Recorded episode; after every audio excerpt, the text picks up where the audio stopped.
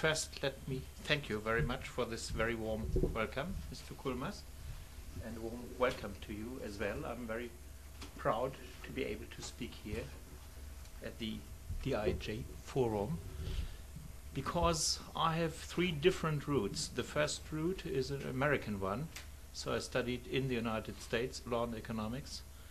My second root is a Japanese one. I was guest researcher here at Todai, and my third root is European one. So I try to compare Europe with the United States and Japan. And I'm very much interested in corporate governance because it's one of the essential factors of international competitive nowadays. And I'm interested in corporate governance as an economist most because I'm studying institutions. And institutions are rules together with their enforcement systems. And then, under this definition, legal rules are just a subset of institutions. But the term of institution is broader. We may study other forms of institutions as well, formal rules and informal rules, and we find out that our approach is too narrow if we confine that approach to a legal approach. And so comparative law, in the old sense, doesn't reveal the whole picture. So I'm more interested of how institutions function and how they are interrelated, and I'm very much interested in looking beyond legal rules. So I want to speak to you about different models on corporate governance first. Then I'm having a very critical look on the sh- so called shareholder approach. And I look into the US American roots. Sometimes it is very helpful to have a look into history and to see what we call path dependence. Very often historical developments put their stamp on developments in the future. And then I start with the typical hypothesis that we have a growing pressure on German, Japanese, and the Chinese corporate governance model. Why that pressure? Mr. Coulmas mentioned globalization, and globalization is nothing more than more international competition.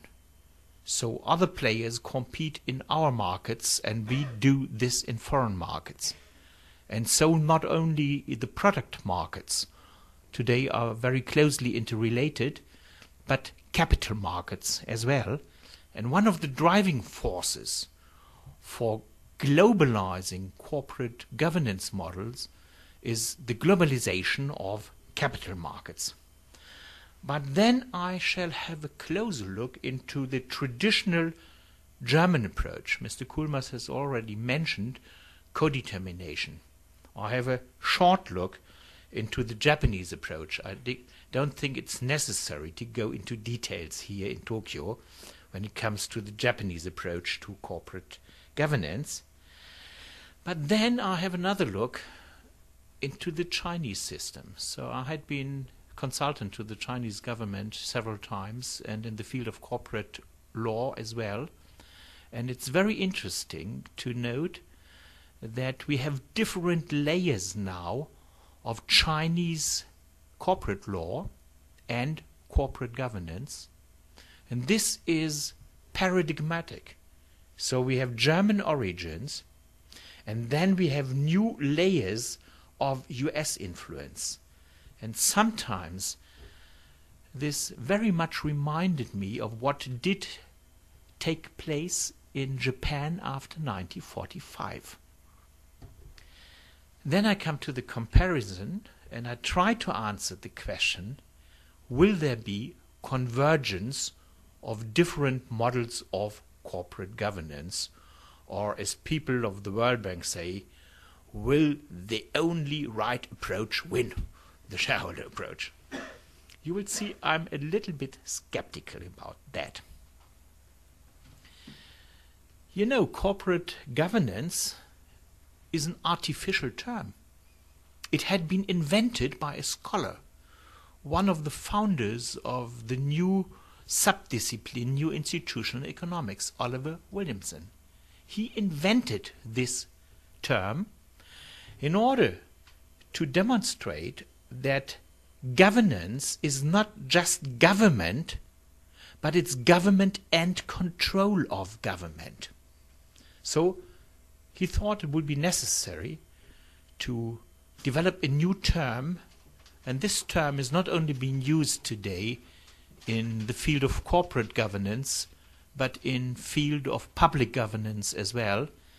And many social scientists who study the theory of democracy, they find their own subject being redefined today as public governance.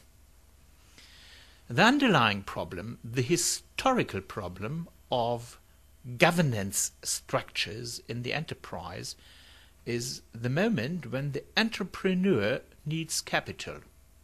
So, in the world of Schumpeter, the entrepreneur was doing his own business, creating new products, uh, conquering markets, and having enough capital.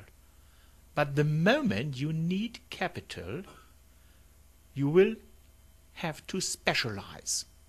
There will be a division of labor between those who supply management, maybe those who supply know how, and those who supply capital. So the problem came up with dispersed ownership. So when you had many stockholders of a company, and no one of these stockholders was in control of the company. And in that moment, there was discretionary power of management. So the term, which was coined in 1932 by Berle and Means, was the separation between ownership and control. Those who own the companies do no longer control the company, and those who control the company do not own the company. So now a new game starts. And we have to develop controlled structures of a business enterprise. So we may define corporate governance as a game between certain actors. That's what interesting for economists and management science. But we have two levels. We have the game as such, decision within rules, and we have the rules of the game. And we call this the second level decision on rules. And sometimes you find the term corporate governance used in the first sense. How does the controlled structure of the business enterprise look like? That's the first question. And the other question is what quality have the different rules which form the framework for corporate governance? And one of the typical mistakes of lawyers who are interested in corporate governance they are just interested in the rules, not in the game as such. And institutional economists, they are interested does the game differ under different sets of rule?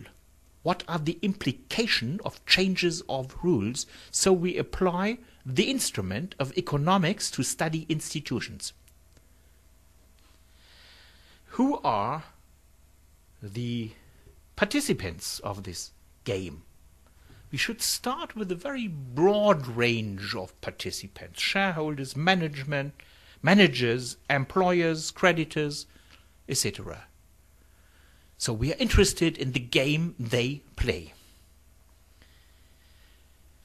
And the way we organize this game, so we have to devise rules for this game, has two different impacts.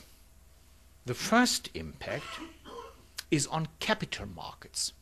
Because if I want to have access to capital market, it matters what will be the position of shareholders. Because under the perspective of shareholders, this is an issue of how risky the investment is. So bad control structures mean higher risk premium. But the other aspect is the relevance for productive efficiency. And this second aspect had been undervalued in the discussion during the last 20 years because productive efficiency is dependent on efficient management. So the moment you over-control management, there might be a trade-off between the efficiency of capital markets and productive efficiency. And especially in the US American debate, this aspect is sometimes neglected.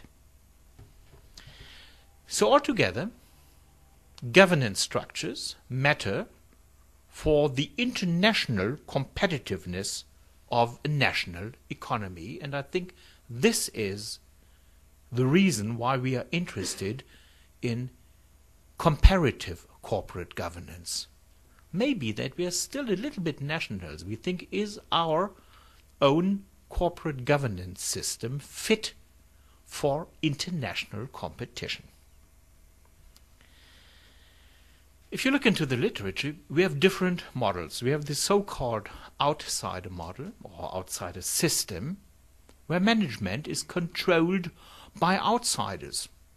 That means mainly by markets.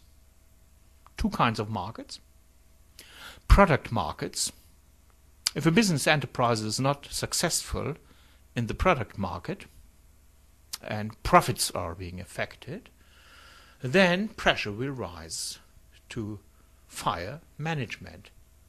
And the other system of outsider control is the market for control, for management control, the takeover market.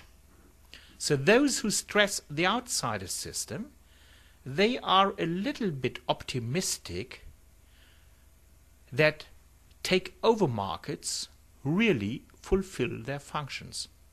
But the empirical evidence is a little bit different. So many of the takeovers they do not produce wealth, they rather destroy wealth.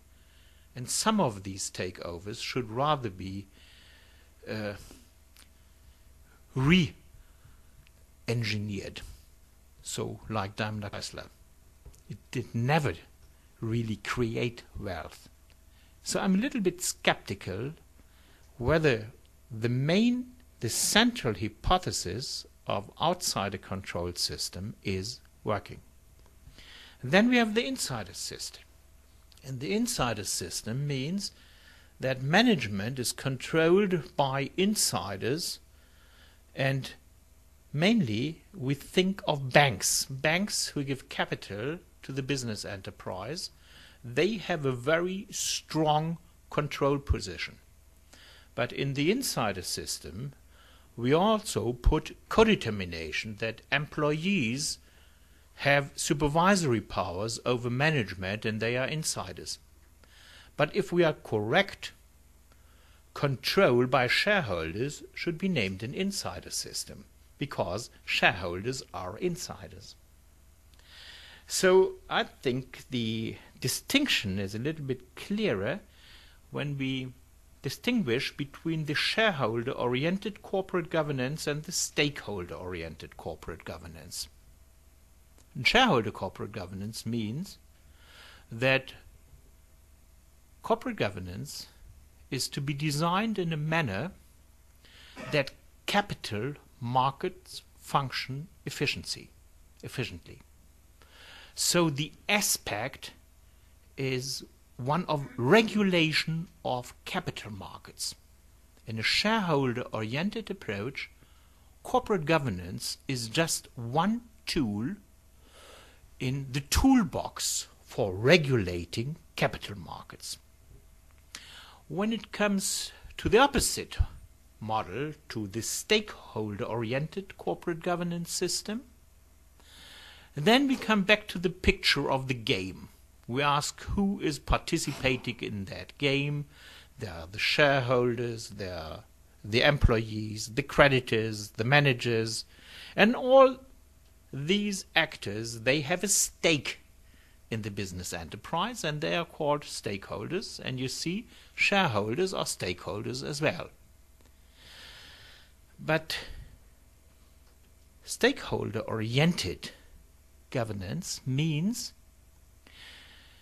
a normative position that management should take into account not only the interests of shareholders but of other stakeholders as well.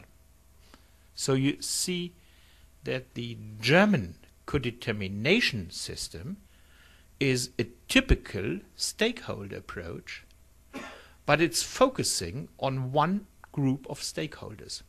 But in practice, in the old German system, if you had a look on the supervisory board, you found employees and representatives of the banks. So you had two groups of stakeholders being represented. And then it seems rather odd we have the management approach. If we go back into history, we have an approach, we find an approach which says shareholders are nasty. They have to provide capital, but they should not intervene. What counts is the business enterprise as such. That was Rathenau, the Unternehmen an sich.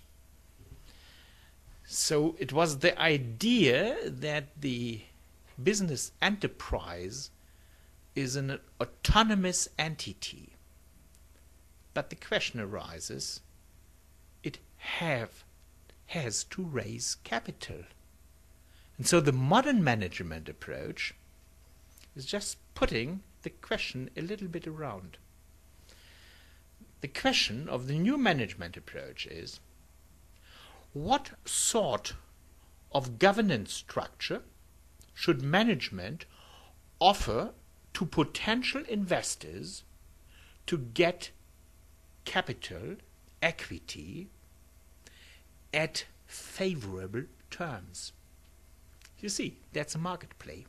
So corporate governance in this approach is an offer of the management to investors in the capital market. And it's like in a mirror. In the shareholder oriented approach, you start with the investor and you ask what type of corporate governance structure should be designed in order to serve the interest of the investor. And then you put the mirror around and you say, what type of governance structure should management offer? The one difference is that management is directly interested not only in favorable terms for capital, for equity, but is as much interested in productive efficiency as well. Let's have a closer look into the shareholder approach. So we start with the phenomenon of dispersed ownership, the publicly held company. This leads to specialization and then to division of labor. So we have experts who run the company, the managers. And in that moment, the ownership and control problem arises. In terms of modern management theory, we now distinguish between principals and agents. In this approach, the shareholders are assumed to be the principals and they delegate power to agents, so they employ managers. That's the picture. Because they want to make use of the advantage of specialization of division of labor. But then we have to make the assumption that all actors are acting self interested and rationally. So managers would look to their own interest as well. And we have an information asymmetry. The moment you delegate powers, the agent is automatically be better informed than the principal. And it does not make sense then to give more and more information to the principal in order to allow him to better control management. Because then you destroy the benefits from division of labor. So it's rational for the investor, for the principal, not to be wholly informed. We call this the phenomenon of rational ignorance, or we may go one step further, of rational apathy. He's not interested in running the company himself, he's interested in having a nice return on investment. So, in that moment, we had a new design. The design, if shareholders as principals cannot and should not supervise management for themselves. It's too costly. Why shouldn't they employ agents who supervise agents? So the idea is then that we have supervising agents and management. And you see the hypothesis behind that is that the agent employed to control and supervise management would rather collude with the principal and not with management. That's always the difficulty if you have a model with one principal and two agents. But then, in the typical shareholder approach, we have the dilemma of the board system. The board system or the one tier system means that the most important organ of a business enterprise is the board, which may then nominate members of the board as managing directors. So you have no, no clear cut distinction between management and supervision of management. Now let's have a look into American history. We had this phenomenon of big companies with dispersed ownership since the late 19th century. And the other feature which is important, we had no national social security system. That means people depend on acquisition of stocks in order to provide for their pensions. So this is a political feature which is decisive for the design of American corporate governance. And there are two other features we should take into account. Corporate law, that means the internal organization law of a business enterprise in the US system is state law. But you have a choice of law under the US system, so you may run a company and register the company under Delaware law. So you have a competition between corporate laws in the United States. And one of the results of this, what we call institutional competition, is that the different states tried to make an optimal internal organization model, but they were not interested in protecting shareholders as they act in capital markets.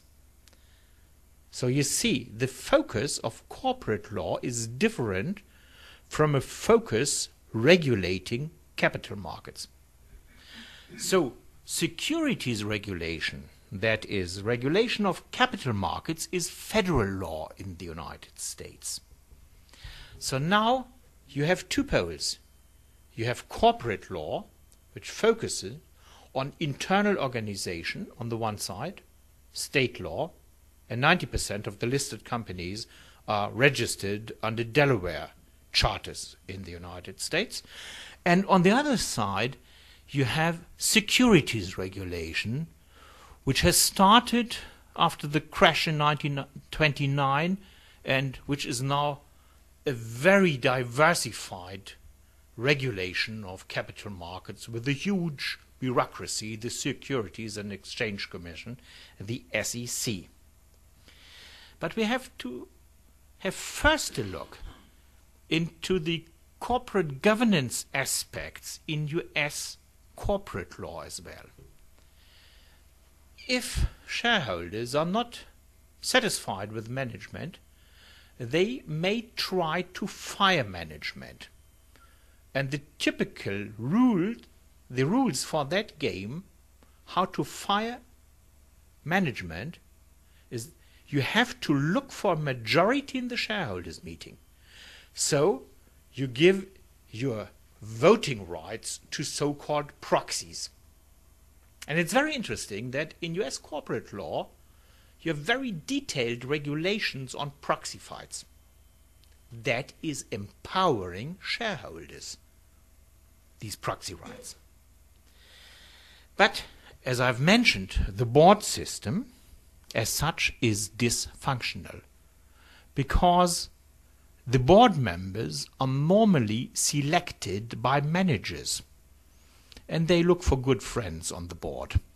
So there cannot be efficient supervision by the board in this one tier system unless you introduce drastic reforms. And this was the picture where the big scandals like WorldCom and Enron happened.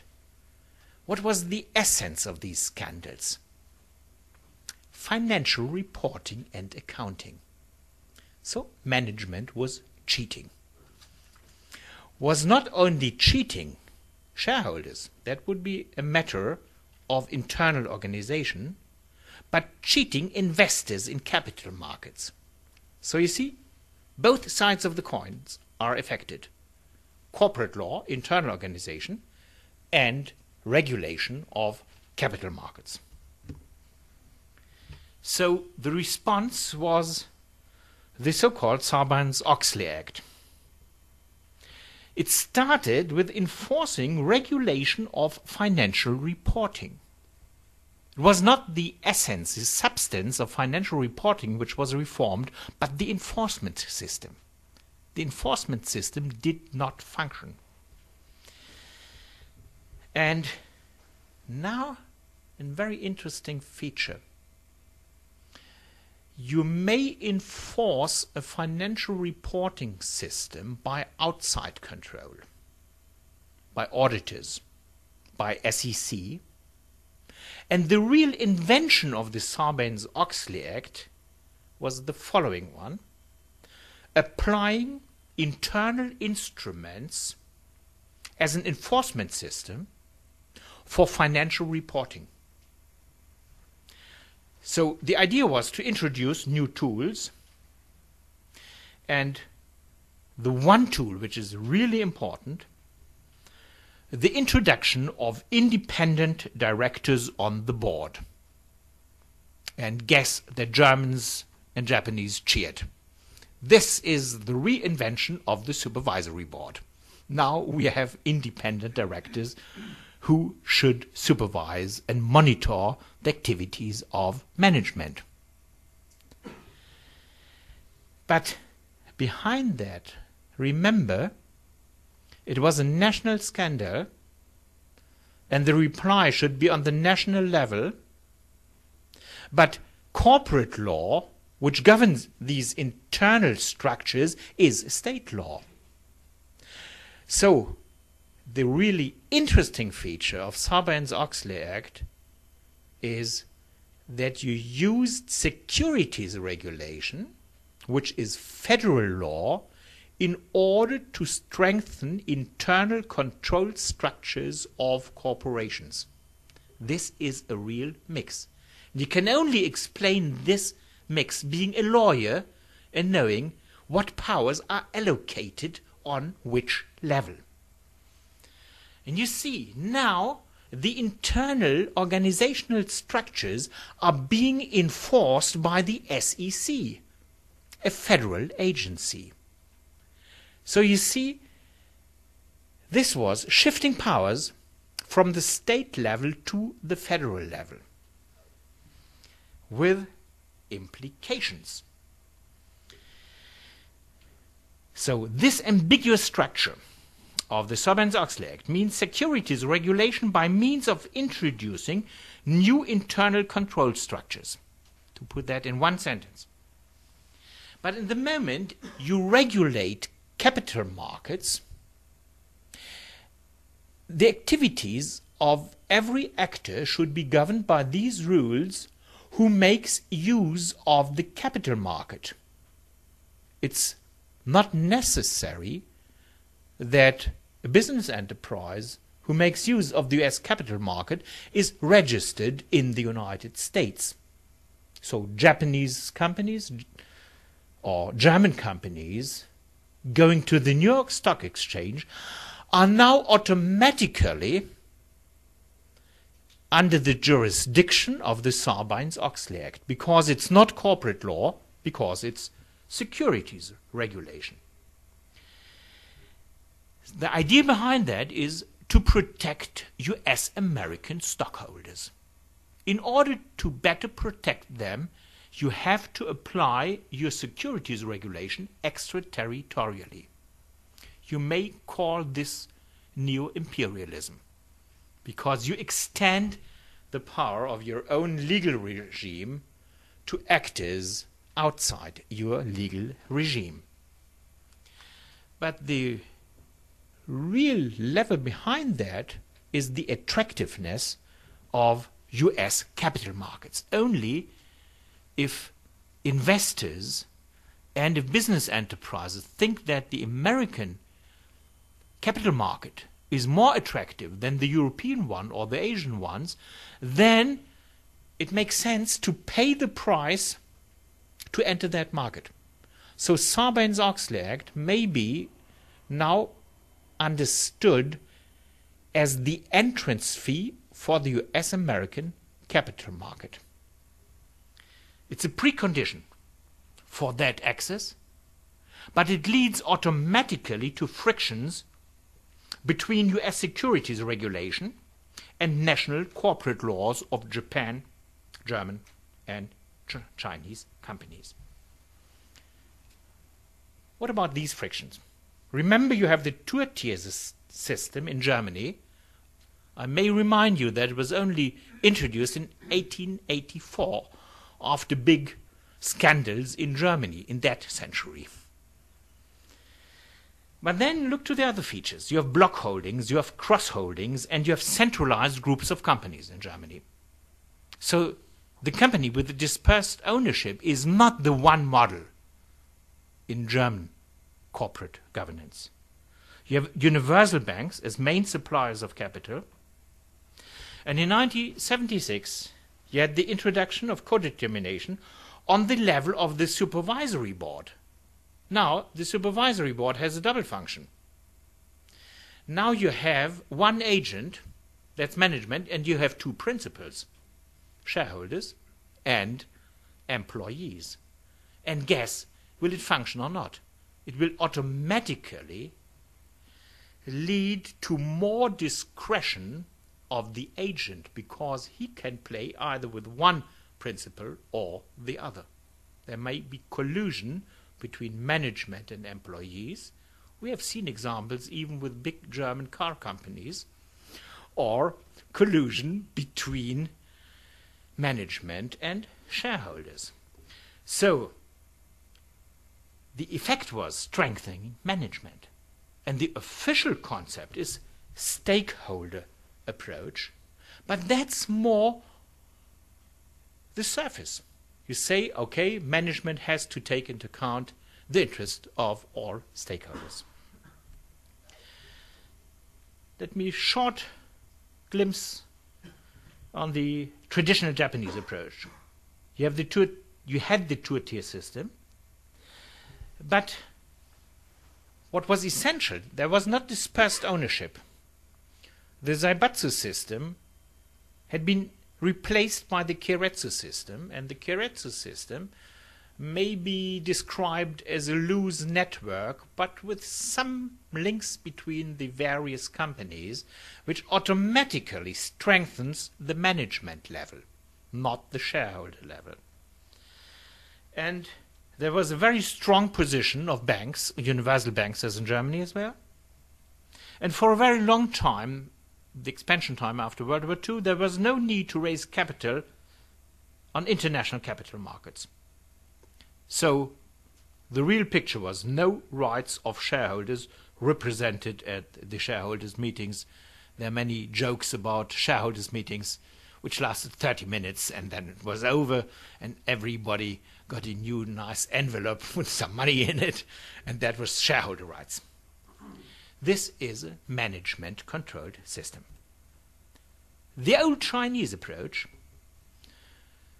after the reforms which started in 81, People's Republic of China introduced the two-tier system, the German model, but without effective co-determination. So it could function. But there was no real power vested in the supervisory board. There was no access to capital markets. Capital had been supplied by banks because that was state control because at that time bank had been state owned so you had a management controlled systems and remember that many of these managers were the old directors from the communist system it functions like an IPO let's make a comparison so there are superficial similarities but there are relevant distinctions Let's have first a look on Germany. What are the relevant factors? Co-determination, still block holdings and cross holdings, but due to new tax law, this had been watered down. And what is essential in the German system is growing dependence on access to international capital markets. So to say, the importance of the German universal banking system has broken down. In Japan, you have no tradition of shareholders' democracy, so you have a problem of path dependence. And you have a very strong position of management because management is in a position to protect employees vis-à-vis shareholders.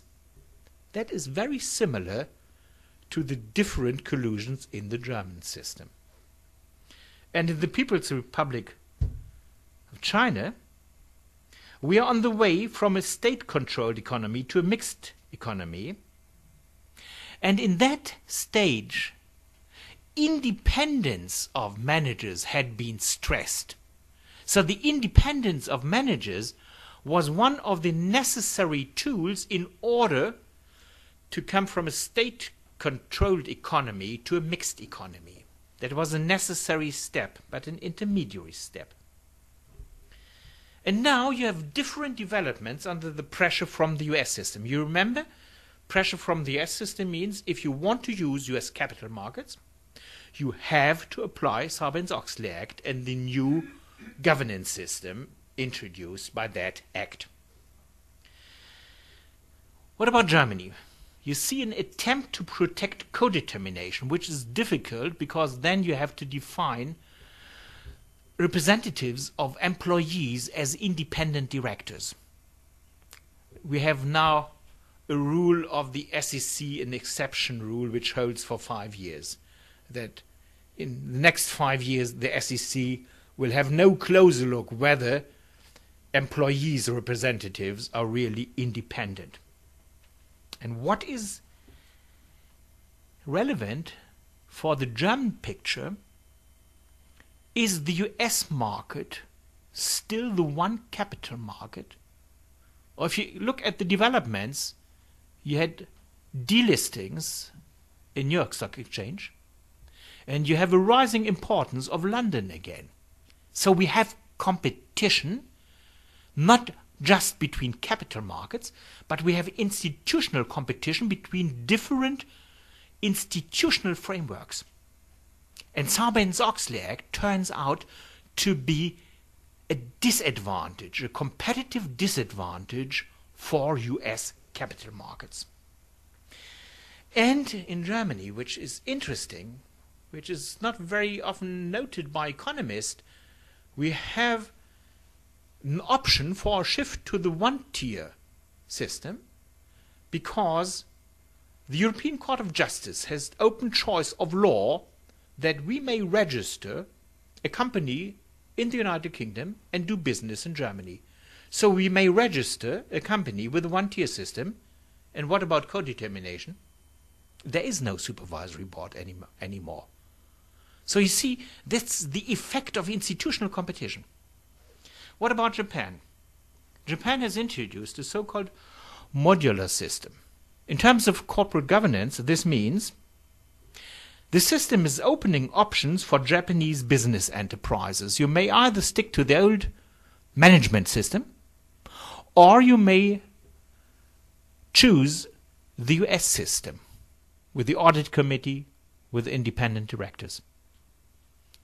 I think up to now, about 10% of the listed companies in Japan have opted for the modern system. And what is interesting for me is this is a learning process. So you can see how business enterprises are doing well or not under different systems of rules on corporate governance. This is still going on. Let's have a look on the People's Republic of China we had, with the last company law reform, the introduction of the one tier system with remnants of the old two tier system. But if you have a closer look on the so called independent directors in Chinese company law, their remuneration is less than to pay the taxi for the shareholders' meeting. So it's paper law, it's law in the books, it's not law in action. On the other side, you have a corporate governance code, but which had been enacted by the government. So control of corporate governance structures turns out in the People's Republic of China to be a substitute for regulation of companies. This is the driving force behind the scene. And my last comparison, what about legal transplants? What happens if you transplant certain legal rules from one legal system into another. So, in Germany, the audit committee under Sarbanes-Oxley had been translated into the supervisory board, but that's cheating. Because we have real difficulties with the independence of independent directors, which is not only true for the representatives for the employees, but for other members of the supervisory board as well. And we have the same problem in Japan. Where to find really independent directors? So they must have the expertise to supervise management, but they have to be independent from management. And in the People's Republic of China, independent directors are just a fake. It's tied to regulation. The problem will be in the future access to capital markets outside Asia. Now I come to the end. Convergence. The introduction of the Sarbanes-Oxley Act had two effects. First, raising cost of US capital markets. That's the delisting issue. That's nice for European capital markets, isn't it? Might be invention of London, of the city. And the second effect is quite interesting. There is no measurable effect in empirical studies of new corporate governance structures. So, theory tells us better corporate governance that is the shareholder approach, should lead to better access to capital markets, so it should drive down capital cost. but we have no empirical evidence on that. We have neither evidence on that in Japan. We know in German, Germany, German corporate law is not consistent with Sarbanes-Oxley Act, but my guess is that in the light of competition between capital markets, the SEC will not really enforce the Sarbanes-Oxley Act on German companies with co-determination because there would be a new wave of delisting. Yeah? You see, we have legal factors and the driving forces are market forces. In Japan, the success of the new corporate governance system will depend on relative attractiveness of US capital markets. If there are many Japanese companies who have to go to US capital markets, then a higher proportion will opt for the new model but I'm a little bit skeptical. There will be more competition in international capital markets in the future. And last not least, what about the People's Republic of China? We have a dysfunctional corporate governance, and this poses a problem of comparative disadvantage on Chinese business enterprises in international competition. And again, the new corporate governance system will depend on relative attractiveness of US capital markets. But with my prediction that the relative importance of US capital markets will not be regained, my prediction is there will be no convergence on governance structures. We will have different systems and we have path dependence in all of these four systems I've compared, and we should have a closer look of how these governance structures, these rules, are embedded in a framework of informal rules. But that would take me more than 45 minutes. Thank you.